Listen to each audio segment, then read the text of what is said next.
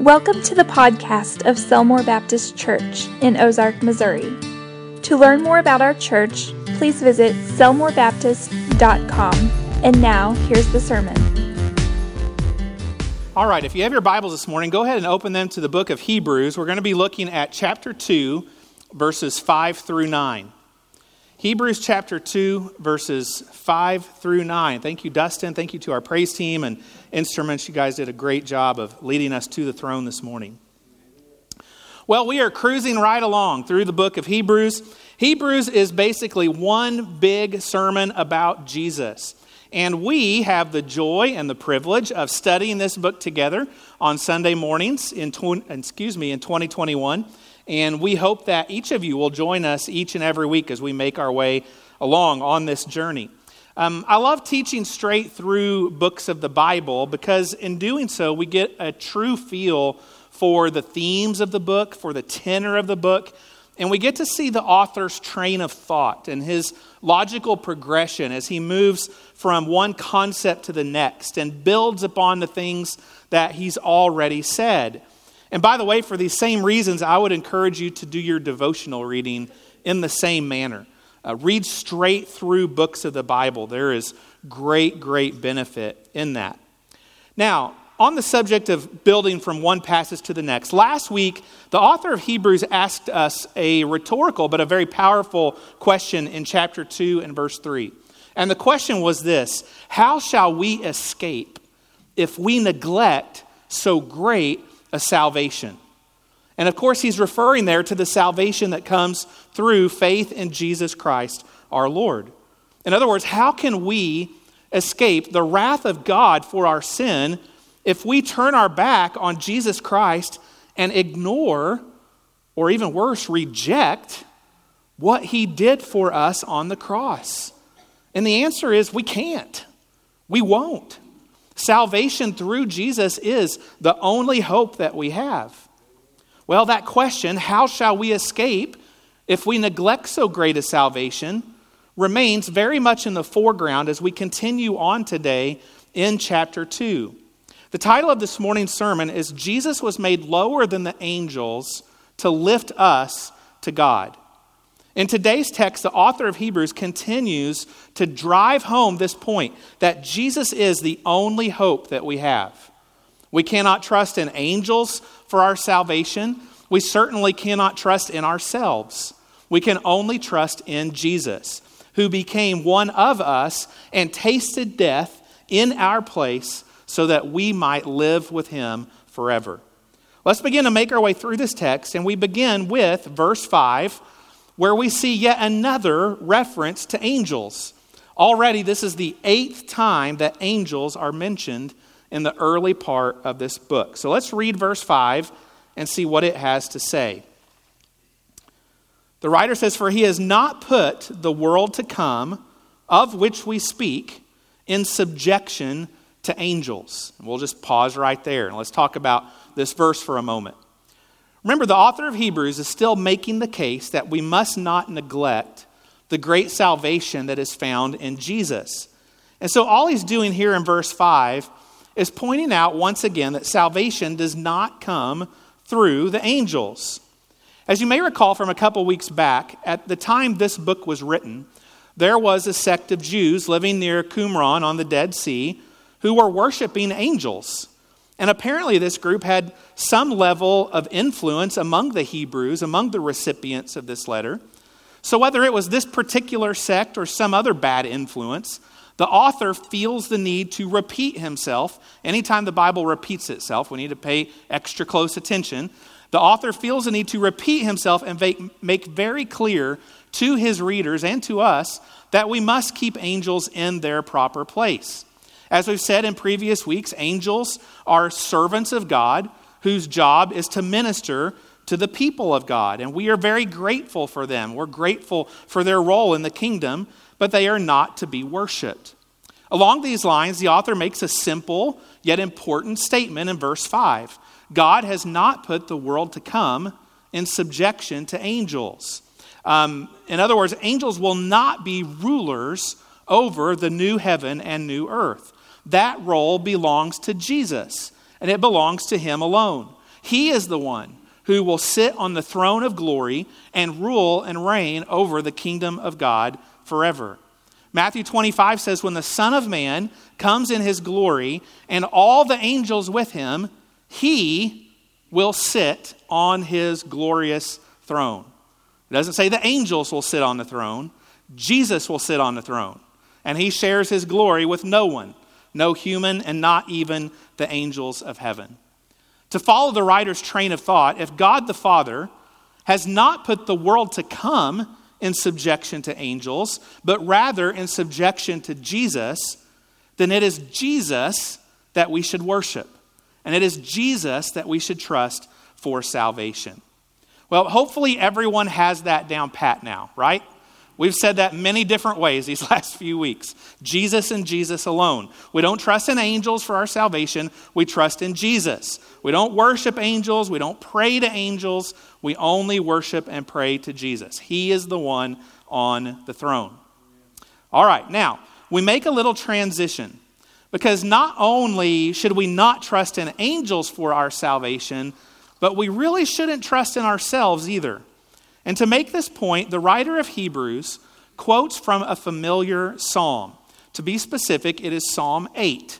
And it may be in italics in your Bible to show that it's a quotation from the Old Testament. So let's read verses 6 through 8, which again, pretty much verbatim is from Psalm 8.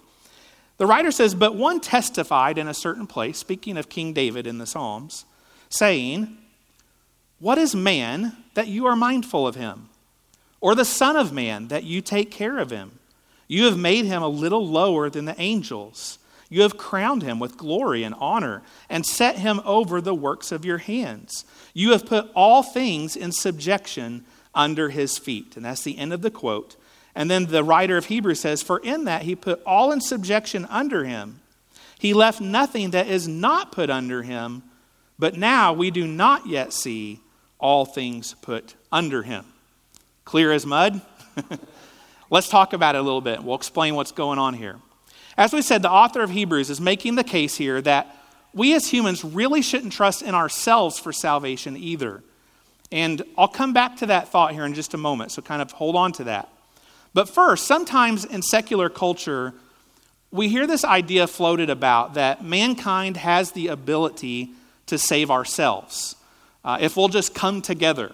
If we'll just unite, we can save ourselves.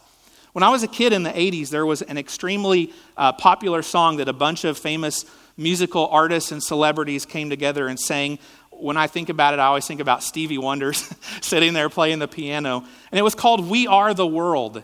And in fact, I sang that song with my third grade class for an elementary choir concert. The words of the chorus went something like this I'm not going to sing it for you, I'm just going to say it. And I'm not going to do Stevie Wonder when I do it either. We are the world.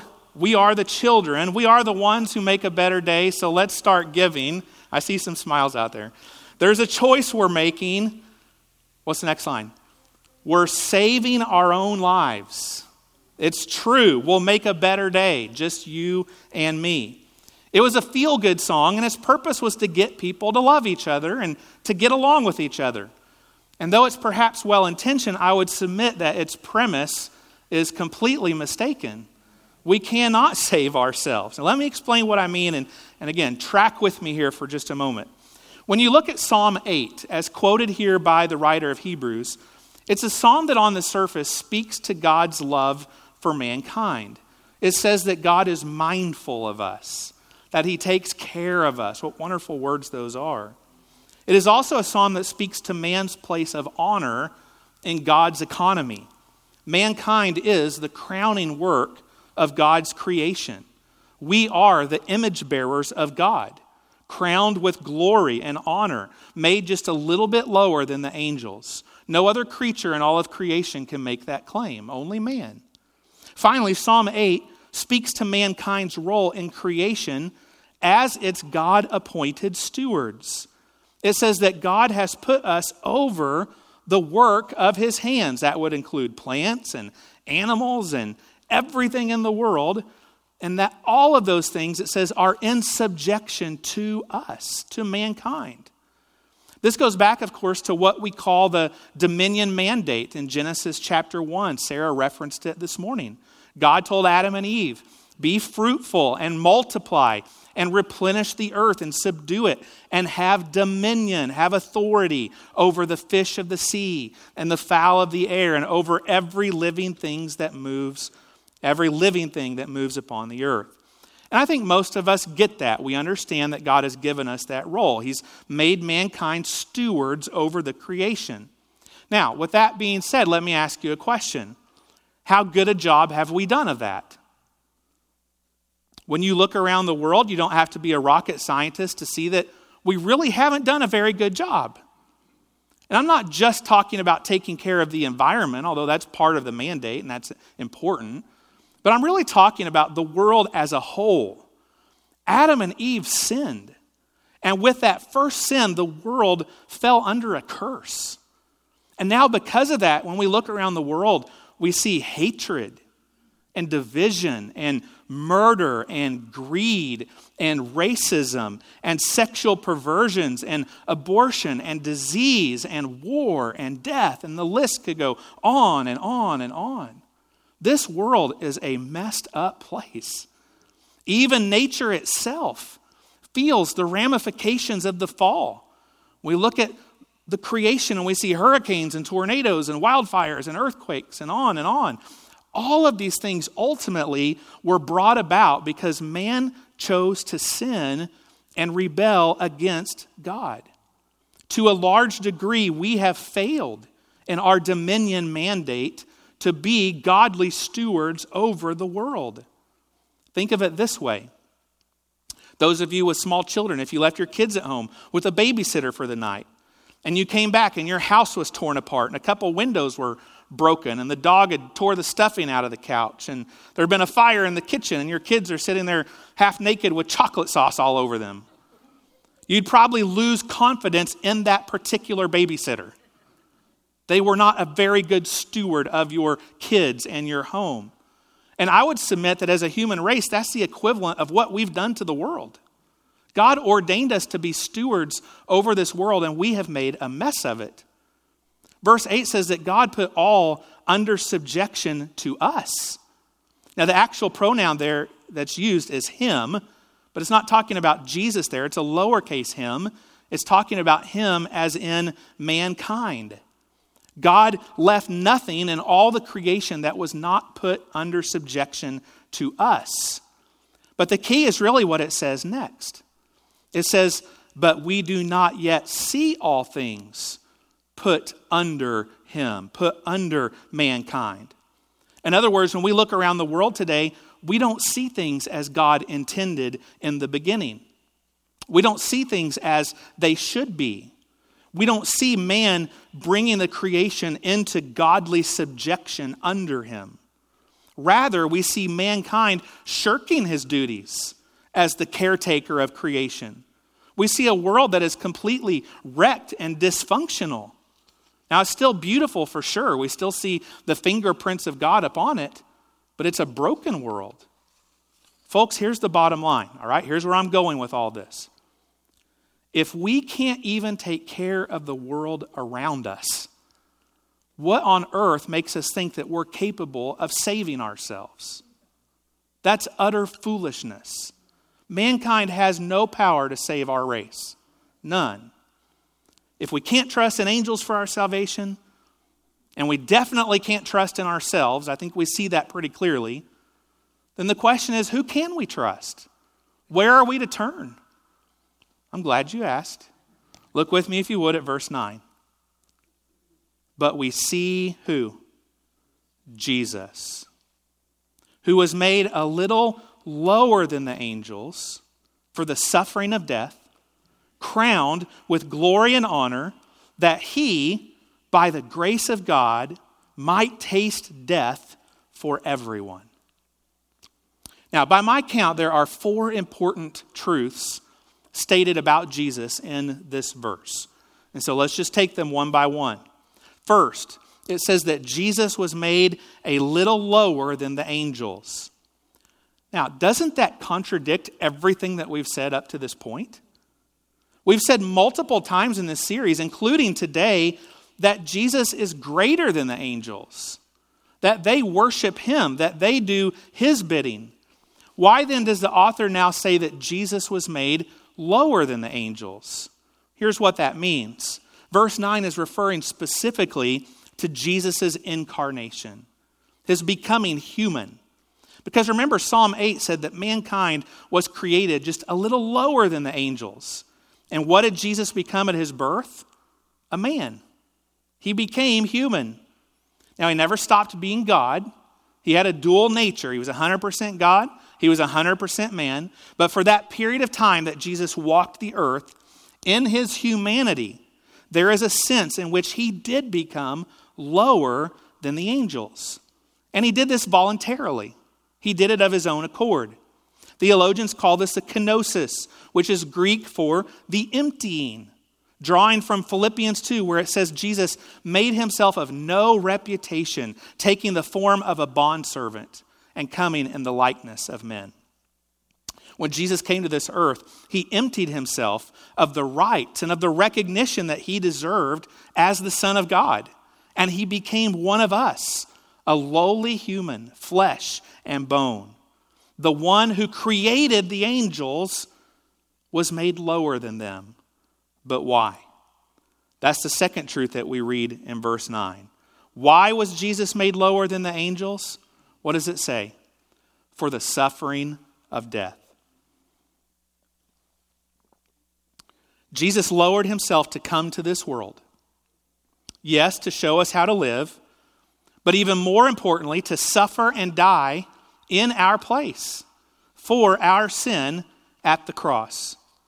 The Roman soldiers mocked and ridiculed him. They spit on him. They beat him. They put a crown of thorns on his head, and then they put nails through his hands and feet and hung him upon that wretched tree that we sang about this morning. But that wretched tree is also precious to us who believe because we understand that the cross is where our salvation was won. You see, as Jesus hung on that cross, he bore our sin on his shoulders to the point that he actually became sin, the scripture says. And the sky turned black and the earth shook as a righteous God poured out his wrath on his own son because he is a holy and just God who must punish sin. But as Jesus took his last breath, he cried out, It is finished. And by that, he meant that his mission was accomplished.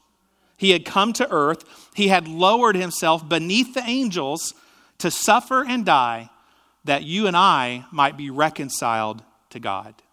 That's exactly what he did. This is good news for you and for me because when we accept the sacrifice of Jesus as the payment for our sin. And God looks upon us. He no longer sees our sins, but rather he sees the righteousness of his Son. And when he sees his Son, we know that he is well pleased. 2 Corinthians 5 says, He became sin, who knew no sin, that we might become the righteousness of God in him. Sproul says at the cross, a wonderful transaction took place. We gave Jesus our sin, and he gave us his righteousness. Aren't you glad that Jesus lowered himself to come to this earth and gave himself for us? Jesus was made lower than the angels so that we might be lifted to God. The third truth that we see about Jesus in verse 9 is that he is crowned with glory and honor. Because Jesus lived a sinless life, because he gave himself on the cross, because he rose from the dead, he is King of kings. He is Lord of lords, crowned with glory and honor forever and ever. The Bible says that one day every knee will bow and every tongue will confess that Jesus Christ is Lord to the glory of God the Father. And so here's the deal you can either receive him as king of your life now of your own accord, or you can acknowledge him as king at his return when it's too late for your soul. But rest assured, you will bow the knee to King Jesus. Crown him with many crowns, the Lamb upon his throne. Awake, my soul, and sing of him who died for thee, and hail him as thy matchless king for all eternity. Have you acknowledged Jesus as the king of your life? If not, you need to do that before it's too late. The fourth truth that we see about Jesus in verse 9 is that it says he tasted death for everyone. Very simply, Jesus' sacrifice on the cross is sufficient for everyone who has ever lived, who has ever walked the earth. 1 John chapter 2 and verse 2 says that Jesus is the propitiation or the appeasement for our sins, and not for ours only, it says, but also for the whole world. We sing a hymn with the lyrics, There is room at the cross for you. Though millions have come, there is still room for one. There is room at the cross for you. And that is so true. But listen, this is very important. While Jesus tasted death for everyone, while his sacrifice is sufficient for all, it is only efficient, it is only effective for those who turn to him in repentance and in faith. In other words, while Jesus tasted death for everyone, there is a response that is required on our behalf. The righteousness of Jesus is not automatically credited to our account. There is something that we must do, and indeed can only do, by the grace of God. The Bible says that we must repent of our sin and believe in the gospel, calling upon the name of Jesus. And if we do that, God will hear us and he will grant us eternal life. Praise Jesus that he came to taste death for us in our stead. But that wasn't the end, was it? As we know, death did not defeat him. He rose from the dead, he conquered the grave, proving that he is the Messiah, he is the Son of God, he is the Savior of the world. In closing, I would ask you today who or what are you trusting for your salvation. Don't trust in angels. Don't trust in yourself and your own goodness. In fact, while we're at it, just don't trust in anything this world has to offer. It's not going to work. Trust in Christ and in Him alone. He is the one made lower than the angels that He might lift us to God. If you're ready to follow Jesus or make any other decision for Christ today, we're going to give you a time to respond. We're going to have a come forward invitation today. I think that we can do this responsibly. If you need to come forward, if you have a mask, it would be great and courteous if you put it on. If you don't, don't worry about it.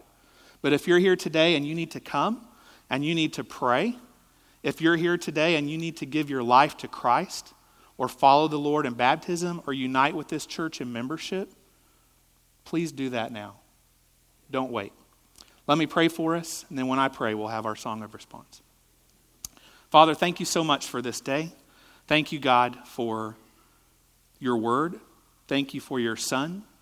Lord, it boggles our mind that Jesus would lower himself below the angels that he created so that he could become one of us and lift us up to you.